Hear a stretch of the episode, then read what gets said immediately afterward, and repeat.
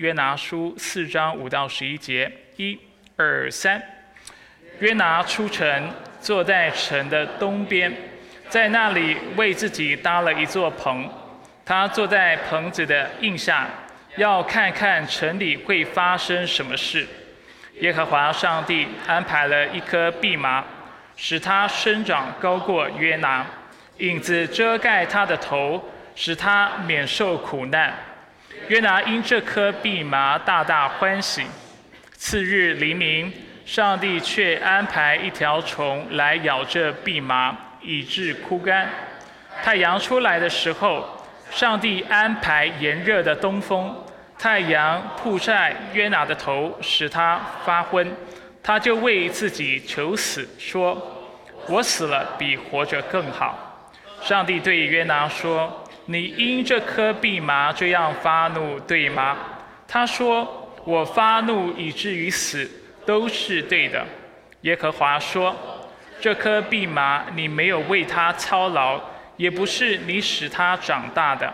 它一夜生长，一夜枯死，你尚且爱惜。何况这尼尼为大臣，其中不能分辨左右手的，就有十二万多人，还有许多牲畜，我岂能不爱惜呢？”这是上帝的话，我们一起低头做个祷告。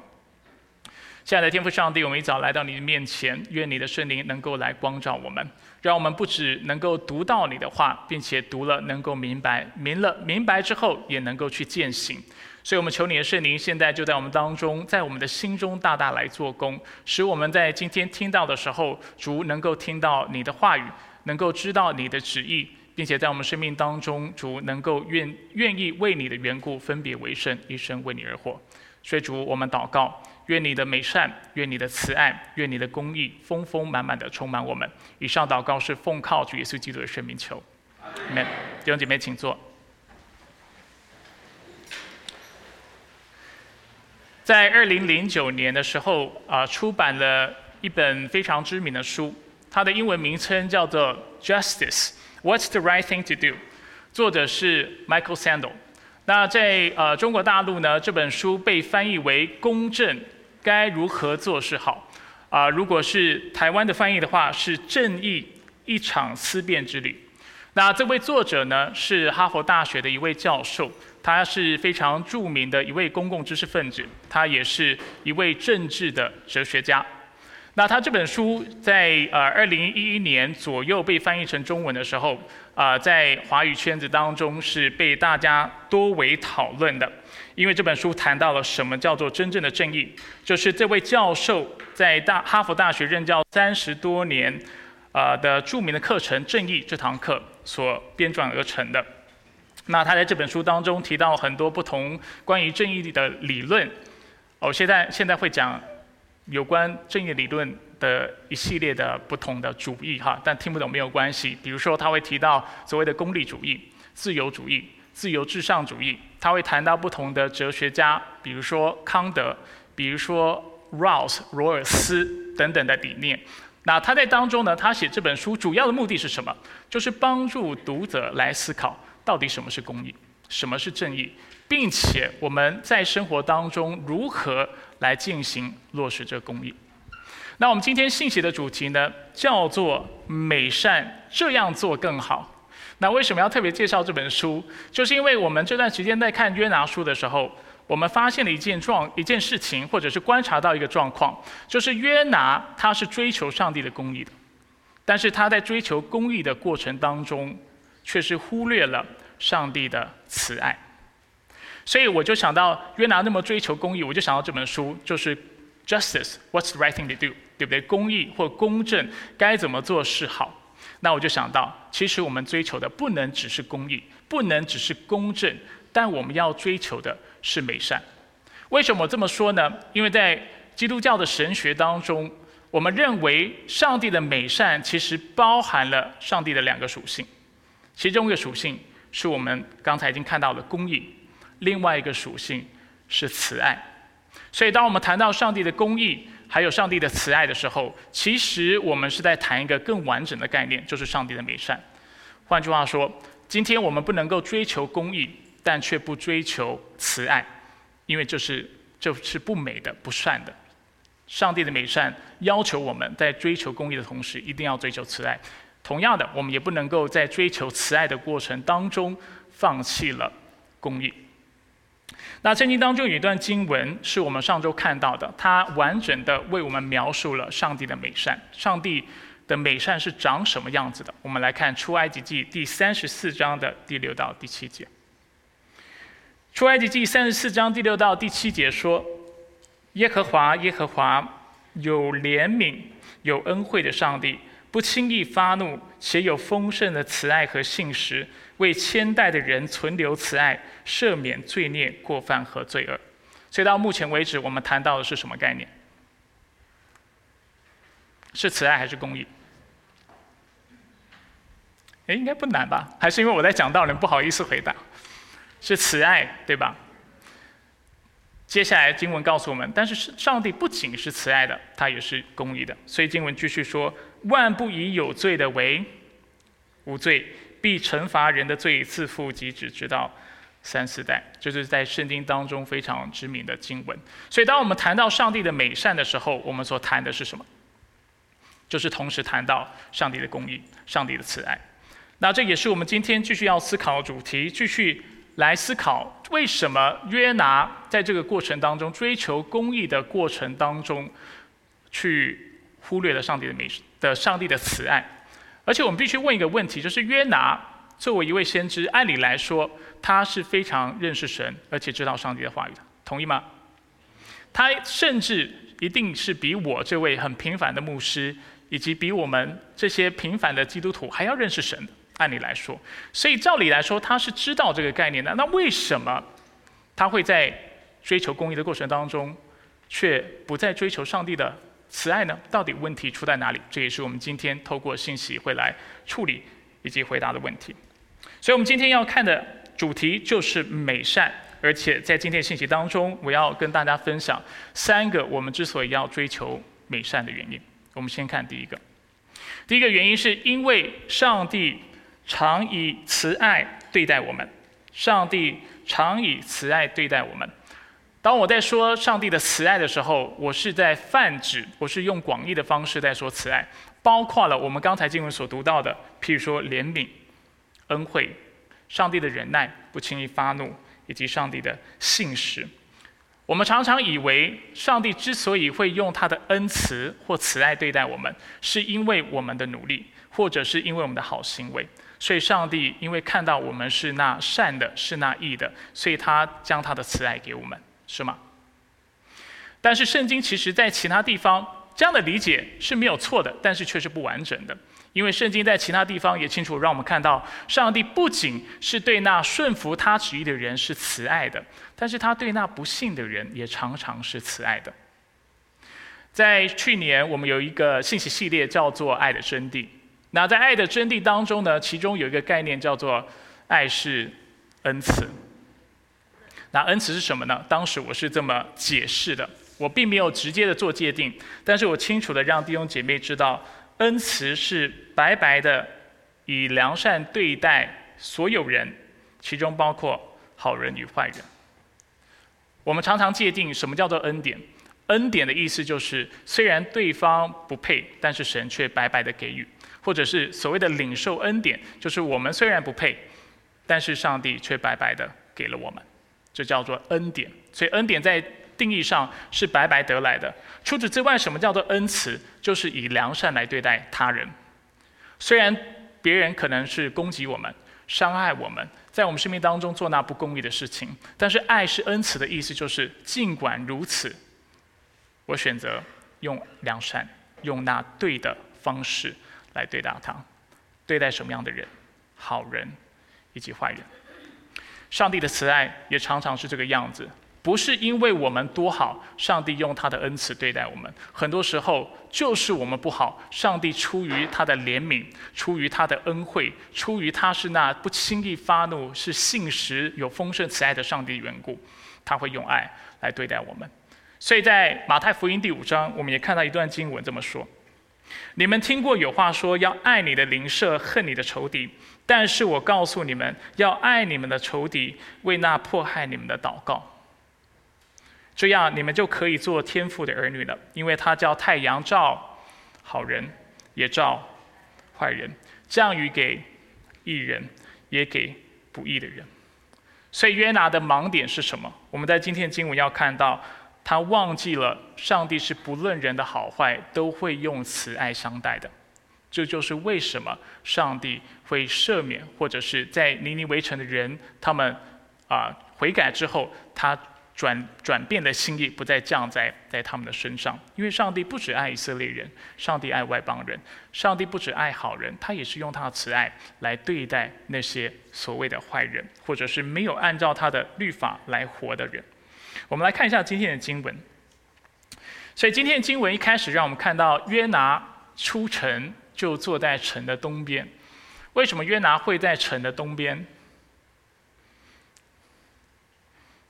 不知道，圣经就这么说。没有啊，是是大概有一个原因的。大家知道以色列在尼尼微城的哪边吗？西边。所以尼尼微城在这里，然后从你们的角度来说，以以色列在这里，对不对？所以如果你是从以色列出发往东。到了尼尼围城，你会从城的哪一面进去？西面。然后进去之后，你会从哪里出来？OK，这就是这节经文的意思。这样清楚吗？我刚才其实有一点混淆，因为我的方向跟人不一样，所以我在想东边在哪里，西边在哪里。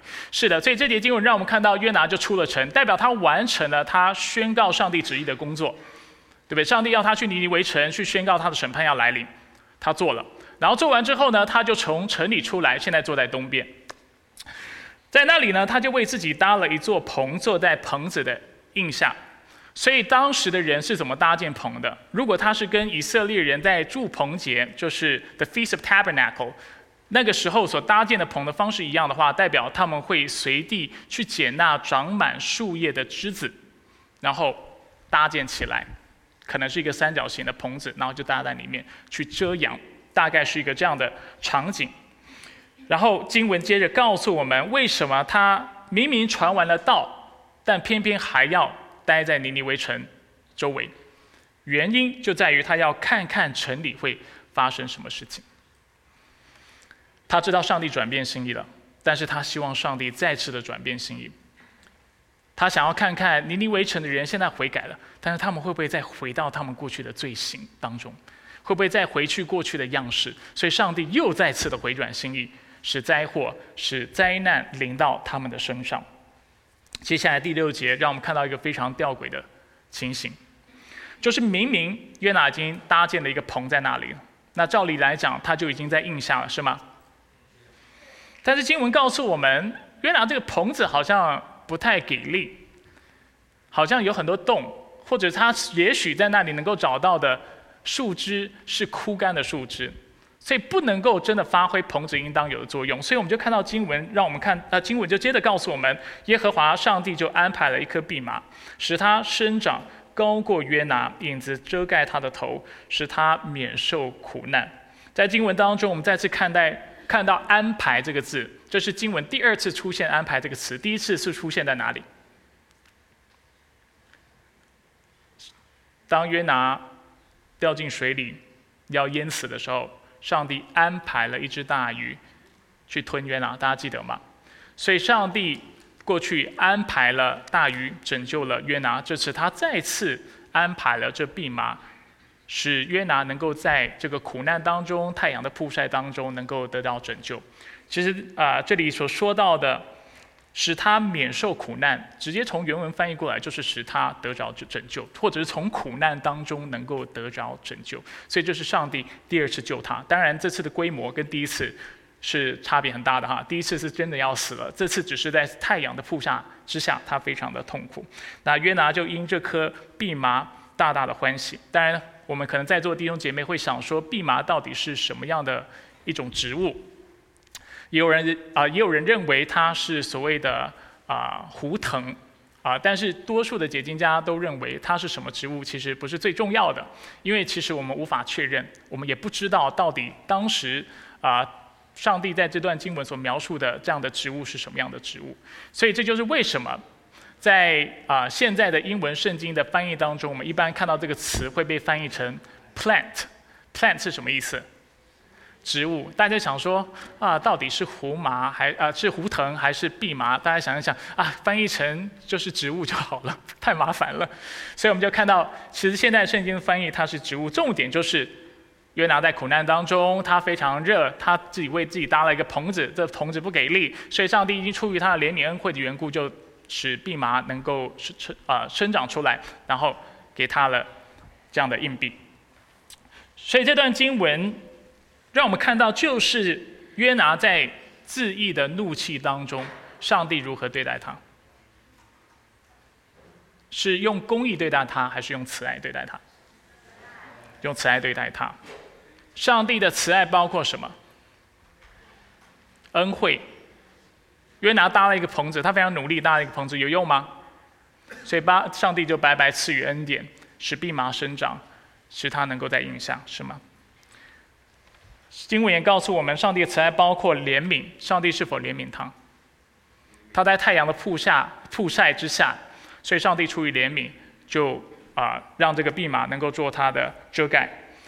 我们也看到，上帝是不轻易发怒的，是吗？上帝有马上因为约拿的悖逆，约拿对他生气，他就马上惩罚约拿吗？没有，他是那不轻易发怒的神。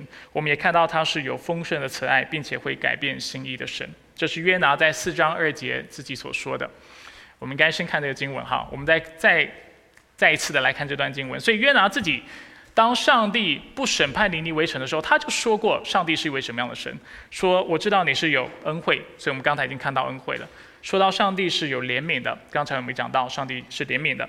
不轻易发怒，有丰盛的慈爱，并且会改变心意，不叫那灾难。上帝是否对约拿是蛮有慈爱的？是的，因为他多次的问约拿：“你这样发怒，对吗？”换句话说，是他在邀请约拿能够回转，邀请约拿能够悔改。他多次问他：“你这样做对吗？是善的吗？是符合我在圣经当中，或者是我所启示给你、教导给你的吗？”显然是不是的。那今天上帝也在对我们发出同样的邀请。我们是否知道，不论我们是好是坏，上帝都是用他的慈爱、用他的怜悯、用他的恩典在对待我们。很多时候，我们以为上帝的慈爱是我们赚取而来的，是因为我们的努力。但是经文让我们看到，不是的。上帝的慈爱常常是白白赐给我们的。犹如约拿的努力无法为他供应一个。完整的棚子，上帝也在提醒我们：我们的努力能够做到的也是有限度的。这我们活在这个世界上，我们能做的事情是非常有限的。很多东西是我们不能够掌控的。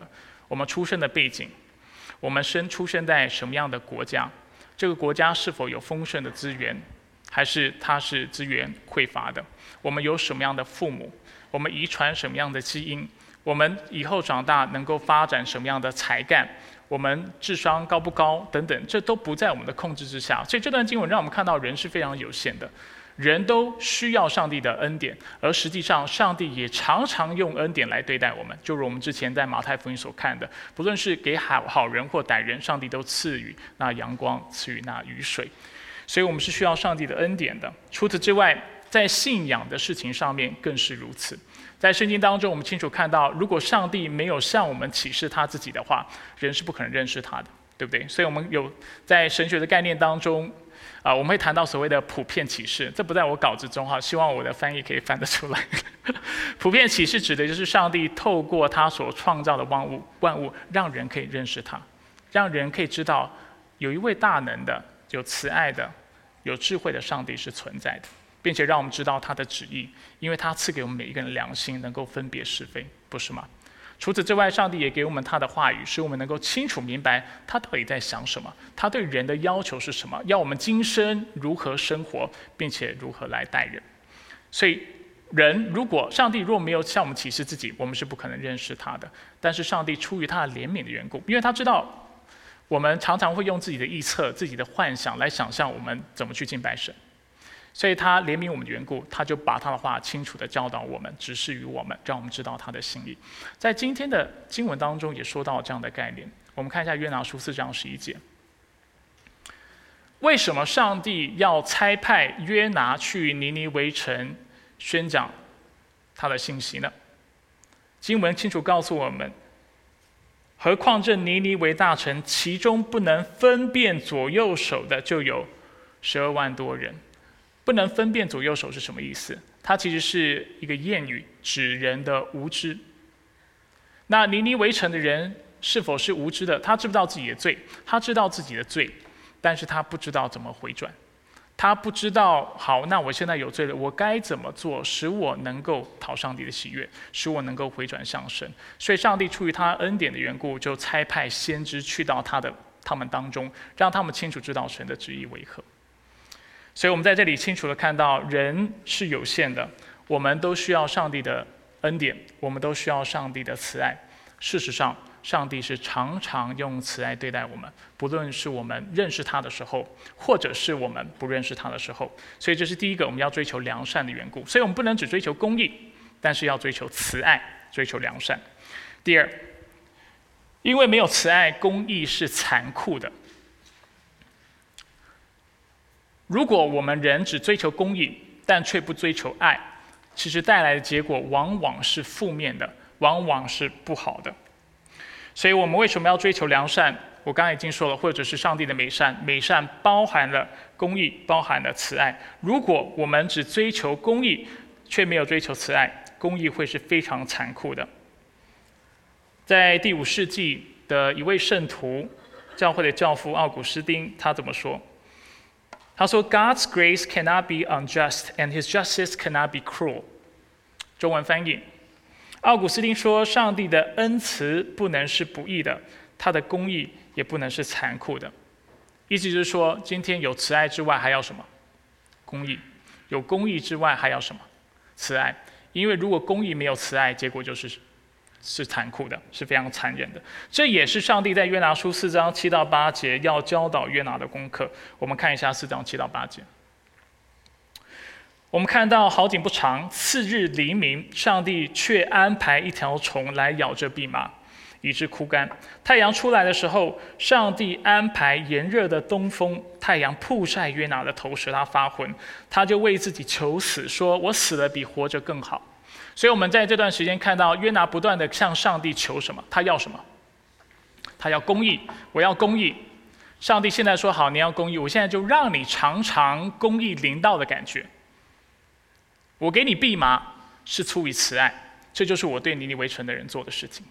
但是你一直说我要公义，我要公义，我对上帝发怒，上帝你是不公平的。好，那我就用公义对待你。你既然对我发怒，或者你觉得我是。不公义的上帝，那我今天就公平待你。我今天就把这蓖麻，就是安排，就是上帝第二次安排安排的虫。这次的安排是审判，他吃了这蓖麻，蓖麻就枯干了。然后结果约拿反应是什么？他就被太阳曝晒，上帝又安排了东风吹起，对不对？还被热浪扑打，约拿就很痛苦。我们就看到他发昏，他求死，并且说我死了比活着更好。那这样的一个观察，让我们看到，这就是缺乏慈爱的公义所带来的带来的结果。生不如死，是非常残酷的，是非常痛苦的。在我们的关系当中，我们也往往能够有这样的观察，就是只有公义却没有慈爱，往往导致关系上的破裂，沟通上面的分歧。如果我们只讲公义，其实我们人际关系当中会出现很多的对立，会出现很多的分化。为什么呢？因为我们的公义，我们所理解的公义，所施行的公义，往往被我们的罪性所影响，被我们的心态所影响。客观来说，大家都知道公义是什么，但是重点是你和我都不客观，我们都被罪影响。不信的话，你看看现在的政治氛围，你看看我们在报纸、报章、杂志上面看到的这些所谓追求公益的所谓的啊公知、公共知识分子，或者是这些政治人员，我们常常是怎么判断公益？如果我支持一个人、支持一个政党，我看他做的就都是公益的，就连他不公益的事情，我都可以正当化。让我觉得看他多在意公益，他多去体恤穷人，他多多重视少数民族。那如果今天我们讨厌一个人的话，他做的再公益，我都能够批评他，我都会攻击他。这就为什么在关系当中，如果我们总是强调要讲对错是非，要讲公益的话，最后的结果常常是破裂的，因为我们的态度本身就有问题的。如果我们是带着对峙的心态，带着批批判的心态要来坐下来沟通，你觉得沟通会有结果吗？没有慈爱的公益是。非常残酷的，因为在对峙当中，你是不断的揭开对方的疮疤，让他看到他的不是，对方也对你做同样的事情，在当中没有任何的怜悯，没有任何的忍耐，没有任何包容，没有任何的恩慈，更不用说往往是没有原谅的，而这个结果就造成人际关系上面的破裂。这就是为什么我们应当追求良善，不是只追求公义，忽略了慈爱，也不能是追求慈爱或忽略了。公义。我们看到，其实，在圣经当中，不同的经文也教导我们，公义，尤其法律上的公义，它的功用是有限的，它只能够使人看到自己的罪，使人知罪，甚至审判人、定人的罪，但它却无法拯救人。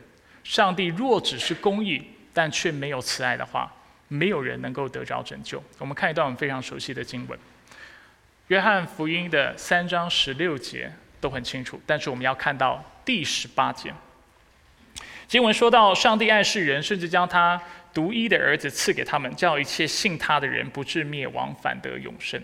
这是我们大家都非常熟人的经文。因为上帝差他的儿子到世上来，不是要定世人的罪，而是要使世人因他得救。这也是我们一般理解的。接下来十八节，就是我们常常忽略的，是我们背三章十六节的时候不会去谈的。就是信他的人不被定罪，但是不信的人已经被定罪了，因为他不信上帝独一儿子的名。留意经文没有说信他的人不被定罪，而不信的人就会被定罪。他是说已经被定罪，不是因为你不信被定罪，而是在有没有耶稣来之前，你其实就已经是被定罪的。因为上帝总是按着他的公义，按着他的旨意，他圣洁的律法来看待世上的每一个人。圣经也清楚让我们看到，从这样的一个圣洁的标准来看，或从这样的一个角度切入来说，没有任何人是能够达到他公义圣洁的要求的。所以，人在上帝的公义面前已经被定罪，都是被定罪。所以我们是一起在同一艘船上。我们在汪洋当中飘飘飘摇，然后我们经历暴风雨。我们每一个人船都都将沉到水底去。如果上帝不伸出他的恩手，不去拯救我们，我们没有一个人能够得着救赎。这就是为什么耶稣基督需要来，因为没有恩典、没有恩惠的结果，就是我们所有的人都要一起灭亡。因为上帝是公义的，但是上帝出于他的爱，拆下他的独一爱子，要为我们找一条出路。这出路就是耶稣基督，而耶稣基督把我们这从使我们在这灾难当中有反转的余地，能够透过信耶稣，我们能够得着永生，不被上帝审判。那这样的观察是要大家留意什么事情？就是清楚让我们看到公义和慈爱两者都是必须的。如果只有公义，公义非常残忍，公义只能定人罪，公义只能指出人的错误，让人知道他是不对的。但是我们需要慈爱，才能够挽回人心，才能够使人的命运和未来有所改变。第二世纪的一位教父叫做 Irenaeus，他说：“Justice without goodness is not just, and goodness without justice is not good. So the true God must be both good and just。”中文。没有美善的正义并不公正，没有正义的美善也并不善。因此，真正的上帝必须同时是美善的，也是公义的。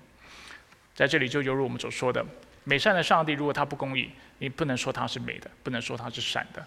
同样的，在公益当中，如果没有美善，尤其我们今天是谈到慈爱的部分，那这美善也是不美善的，它是有瑕疵的，它只有残酷的公益。所以这是第二点我们要看到的：没有慈爱公益是非常残忍、非常严厉的。第三，因为美善是爱神爱人的果实，这是我们第三个追求美善的原因。所以我们一开始的时候就提到，约拿作为一位先知，他知不知道上帝是美善的？你觉得？知道。那他知不知道上帝同时是公义的，并且是有慈爱的？其实他按理来说都是知道的，但是他为什么仍然在追求公义的过程当中，或者是在对待尼尼围城的这件事上？却没有办法去活出上帝的美善。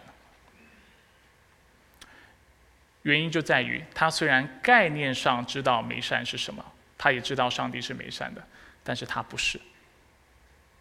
等一下，我更多为大家解释我的意思是什么。约拿书四章九到十一节，我们看一下这段经文，非常有趣。这是啊，这段结局是。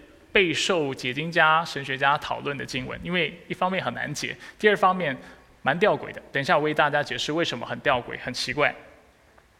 四章九到十一节，上帝对耶拿说：“你因这颗蓖麻这样发怒，对吗？”他说：“我发怒以至于死都是对的。”耶和华说：“这颗蓖麻，你没有为它操劳，也不是你使它长大的。它一夜生长，一夜枯死，你尚且爱惜，何况这尼尼为大臣，其中不能分辨左右手的，就有十二万多人。”还有许多牲畜，我岂能不爱惜呢？犹如刚才已经说的，这段经文让很多的解经家感到不解，因为在圣在这段经文当中，我们清楚看到，其实约拿有双标的问题，就是双重标准的问题，对不对？当他自己领受慈爱的时候，他非常开心；当上帝把这慈爱挪走的时候，他就非常生气。那当他看尼尼围城的人时候，上帝也是用同样的慈爱对待尼尼围城的人。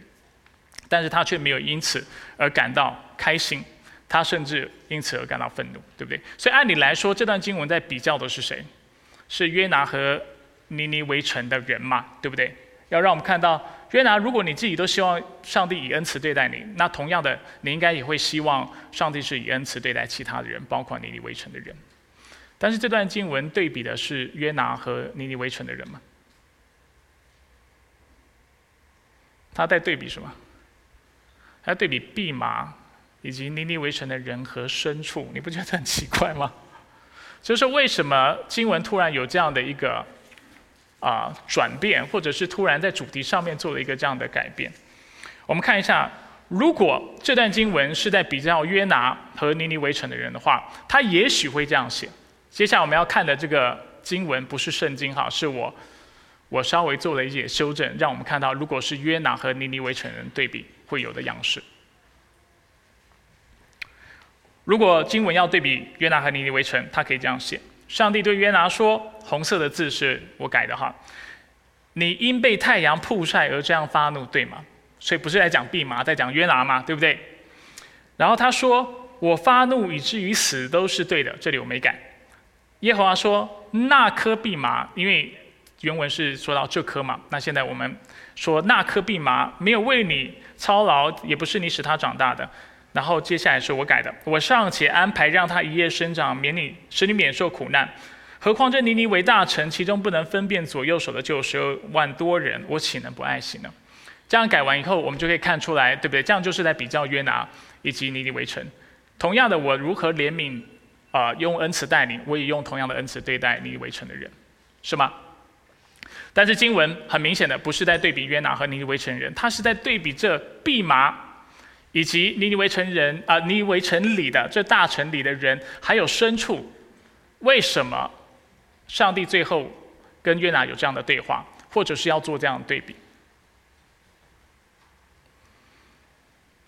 原因就在于上帝要显出约拿真正的问题所在，以及我们在座的许多人的问题所在。约拿真正的问题不在于概念上不知道上帝是美善的，不在于概念上不知道上帝是有慈爱的，是公义的。就像你和我，我们都知道这个事情。但是约拿真正的问题是在于他不是良善的，他是没有爱的。约拿看中一颗蓖麻，超过尼尼微城里的牲畜，甚至超过人。他心里经文说到他爱惜什么？我们看经文往上一页，他爱惜什么？他爱蓖麻，他爱一棵植物，他认为这植物是可爱的，是宝贵的，是有价值的。当然，价值就在于能够为他提供阴影，是吗？但是上帝清楚说。但是，更何况是尼尼围城的牲畜？你没有发现你是非常残忍的？你有发现你的心是非常硬的、非常冷酷的？今天你因为这棵植物你这么生气，你有没有想过，现在尼尼微城里面的充满的是什么？是动物，更是人，是那按着上帝的形象所造的人。你有没有一点爱心？你有没有一点良心？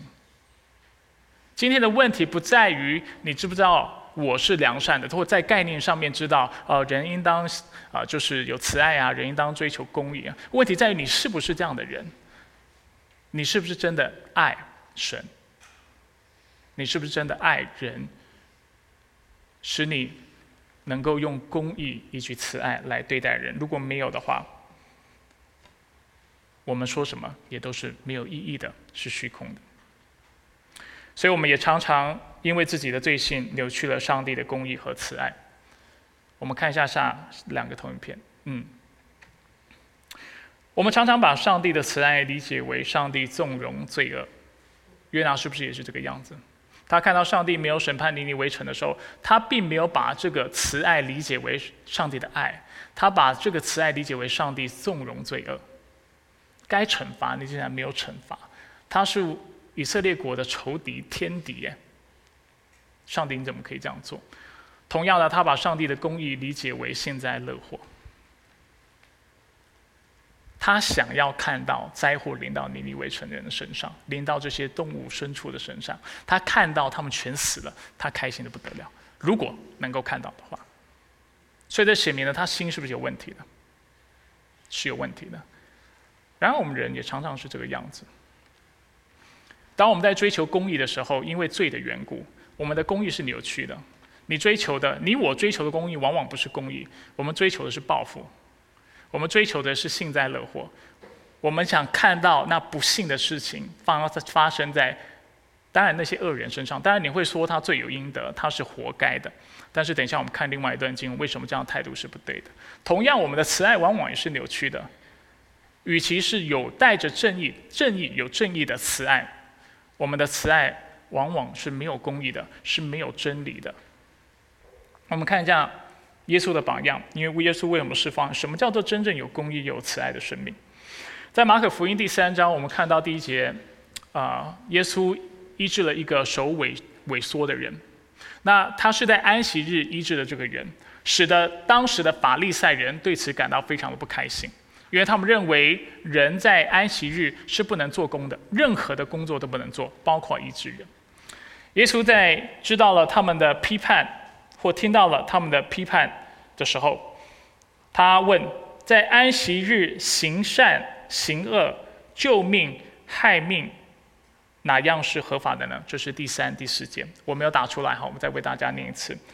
他说，在安息日是行善是对的，就是我医治他。还是我看到装作没看见，视若无睹。因为我们都知道不作为也是一种错误嘛。今天有人明明需要帮助，那我问你嘛，在安息日命该救还是不该救？还是我们该害他？然后他说，救命害命哪样是合法的呢？那法利赛人不肯承认他们认同耶稣这样的批判，或者耶稣的批判是有道理的，所以他们就沉默不回答。三章四节告诉我们，他们都不作声。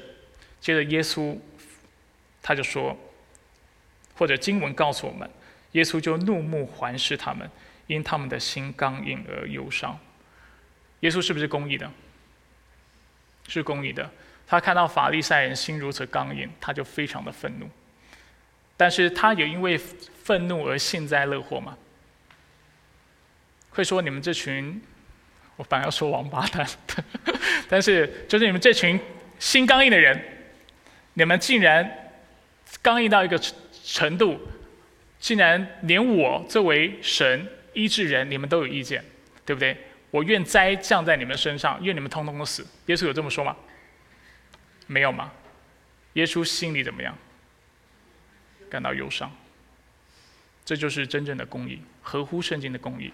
公义当中不能没有慈爱，慈爱当中也不能没有公平，而我们称之为上帝的美善。那因为时间的缘故，我们今天就不再做更多的说明、解释和应用。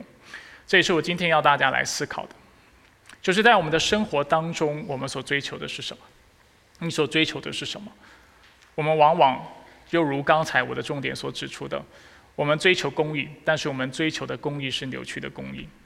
我们要的是报复，我们要的是啊，上帝能够因为我所经历的不对，然后去惩罚我周围的人。但是经文让我们看到，这不是真正的公义。真正的公义是带有慈爱的。虽然别人害我们，但是因为他生命也是有价值的，他是上帝所创造的，所以我应当用恩惠怜悯来待他。同时，今天的经文也让我们看到真正的美善。我们作为基督徒，我们应该结出的生命的果子，是不能只有慈爱，但却不讲真理的。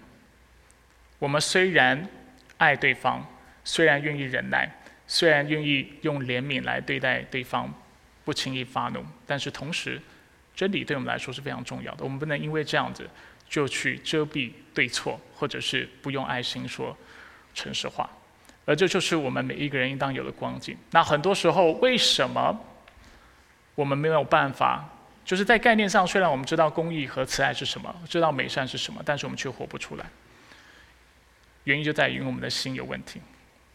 我们心要被神改变，真正能够活出美善，就是有公义、有慈爱的生命。不在于只是知识知道这个概念，不是只是知道我信的神是这样一位神，而在于我也要成为这样的人，就是你生命要有实质的改变。生命如何改变呢？如果我们在座是非基督徒的话，你唯一改变的盼望在于相信耶稣基督，因为圣经清楚的让我们看到，我们要啊，除非神给我们一个新的心，给我们新的灵，不然我们就没有办法脱逃罪的辖制、罪的捆绑。所以今天我们要怎么样成为真正美善的人，真正去爱人，真正的去公义来看待人？我们需要一个新的心情，而只有在基督里，我们可能得着这样的心情。如果我们在都是基督徒的话，你也要继续来操练美善，而且常反复读神的话语，思考它的属性，并且在生活当中实地的去落实，用慈爱来对待别人，以及用公义来看待事情。然后在这个过程当中不断的追求。我必须说啊。圣经真理本来都说没时间了，但那还是让我说一两句话。在追求啊，在落实上帝的话语的时候，因为人的有限，我们都是会有偏差的。我过去常举例，就是我们都知道我们要爱惜生命，对不对？那我们都知道，如果我们的社区当中有那所谓的游民或者是无家可归的人的话，我们是不是应该帮助他，出于爱心，应该要帮助他嘛？但是有没有可能，我们在帮助的过程当中，我们提供非常好的福福利，对吧？我们给他住的地方，他三餐我们都照管他，到一个程度，他甚至是就开始偷懒、不工作，然后不懂得感恩，有没有可能有这样的状况？但是这是不是代表我们之前所做的事情就一定是错的？就是我们为他提供啊一个可以住的地方，提供到三餐？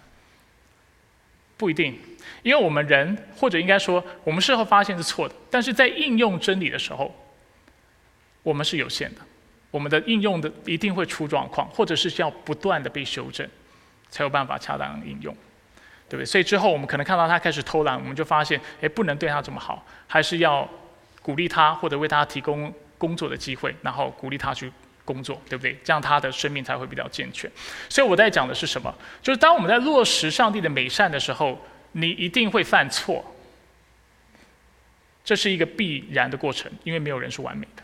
你会有些时候过于有爱，但是是这样的情况之下，你要提醒自己，也许在这个事情上面，因为公义的缘故，我不能一直包容，一直忍耐，或者是不把事情指出来，这可能是你需要做修正的地方。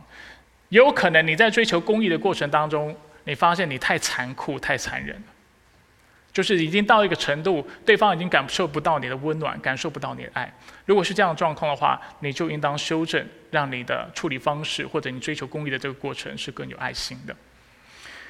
所以在应用上帝话语的时候，没有人能够成为完全人，没有人是完全的。我们永远就是在不断的犯错当中在学习。那上帝也知道，但是我说上帝知道的意思不是说，所以你就尽管犯犯错哈。我的意思是说，犯错了没关系，因为上帝恩典够我们用，我们总是可以来来到他的面前向他悔改。然后悔改之后呢，继续按照他的话语，凭着信心，我们去做我们认为该做的事情，而借此。我们就能够将上帝的美善活出来。接下来是默想的时间，我们花一点时间继续来思考今天信息的内容。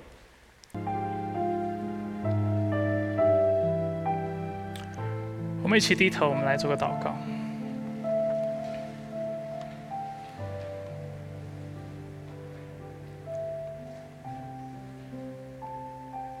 主，当我们来到你的宝座前的时候，我们先是向你献上感谢，因为知道你是那位用美善对待我们的神。是的，主，你是公义的，所以在圣经当中，你常常教导我们是非为何，什么是善恶，并且要我们在一切的事上追求那善，并且远离那恶。但是主，你不仅是公义的，但你也是充满慈爱和怜悯的。你知道人都是有罪的，人都是不完全的，人都需要你的恩典。所以主，你总是在我们的生命当中赐下你的恩惠。借此要我们明白，我们应当时常回转向你，不论是透过悔改，或者是透过信靠，因为你是万福的根源。我们一切的恩福、一切的恩典、一切的祝福是从你而来。所以主，你乐意我们来到你面前，单单来依靠你，领受这丰富的恩典。事实上，主，你作为一个充满慈爱的神，你乐意将丰盛的恩典赐给我们。你的美善在耶稣基督的身上。有了最完整的显明，让我们看到你不愿一人沉沦，但却愿人人悔改。所以你赐下你的爱子耶稣基督，为我们死在十字架上，完成你那公义的要求，使人的罪完全归给了基督，同时将基督的义，将他的正直归给我们，使我们来到上帝的审判台前的时候，上帝因为我们每一个人是信耶稣的缘故，说我们是没有罪的。我们是被赦免的，并且他要将那丰盛的慈爱和恩典大大的赐给我们。那公义的要求，透过耶稣基督已经得着成全。而如今在基督里，我们不再被审判，但主，我们却是总是被你啊怜悯，被你祝福，被你以恩赐相待。所以我们在你里面有丰丰盛的祝福。而当我们领受这祝福之后，主你的旨意是清楚的，也要我们用同样的方式来待人。要我们用上帝的美善来待人，又是公义，又是慈爱，在追求公义的过程当中，不去冷落、忽略，我们也要也应当爱对方。同时，在爱对方、去包容、去忍耐、去怜悯、去施恩惠给别人的时候，同时不忘记，有些时候我们应当追求公义，或者是我们总是需要追求公义。主愿你指教我们。很多时候，我们总是走上那两种极端和偏激，使我们以为公义是报复，以为那公义是幸灾乐祸，并且让我们误解为慈爱是包庇人的错，包庇人的过犯，是放纵、任凭人去行那恶的事情。就求你教导我们，让我们知道怎么样从这两者当中找到一个健康的平衡，让我们过一个真正美善的生活。而这美善需要重新发出。我们不能只懂这美善的概念，不是只能只懂公益和慈爱都是重要的，但是我们需要一个美善的生命。我们从心中能够结出那爱的果子，能够真正的去爱人爱神，而使我们总是在反复的反省思考当中，用那爱的行动去行那上帝公义的事情。并且呢，用那公平的准则去爱我们周围所在意的人。愿你垂听我们的祷告，纪念我们在你面前向你做的呼求。以上祷告是奉靠耶稣基督的生命求。阿门。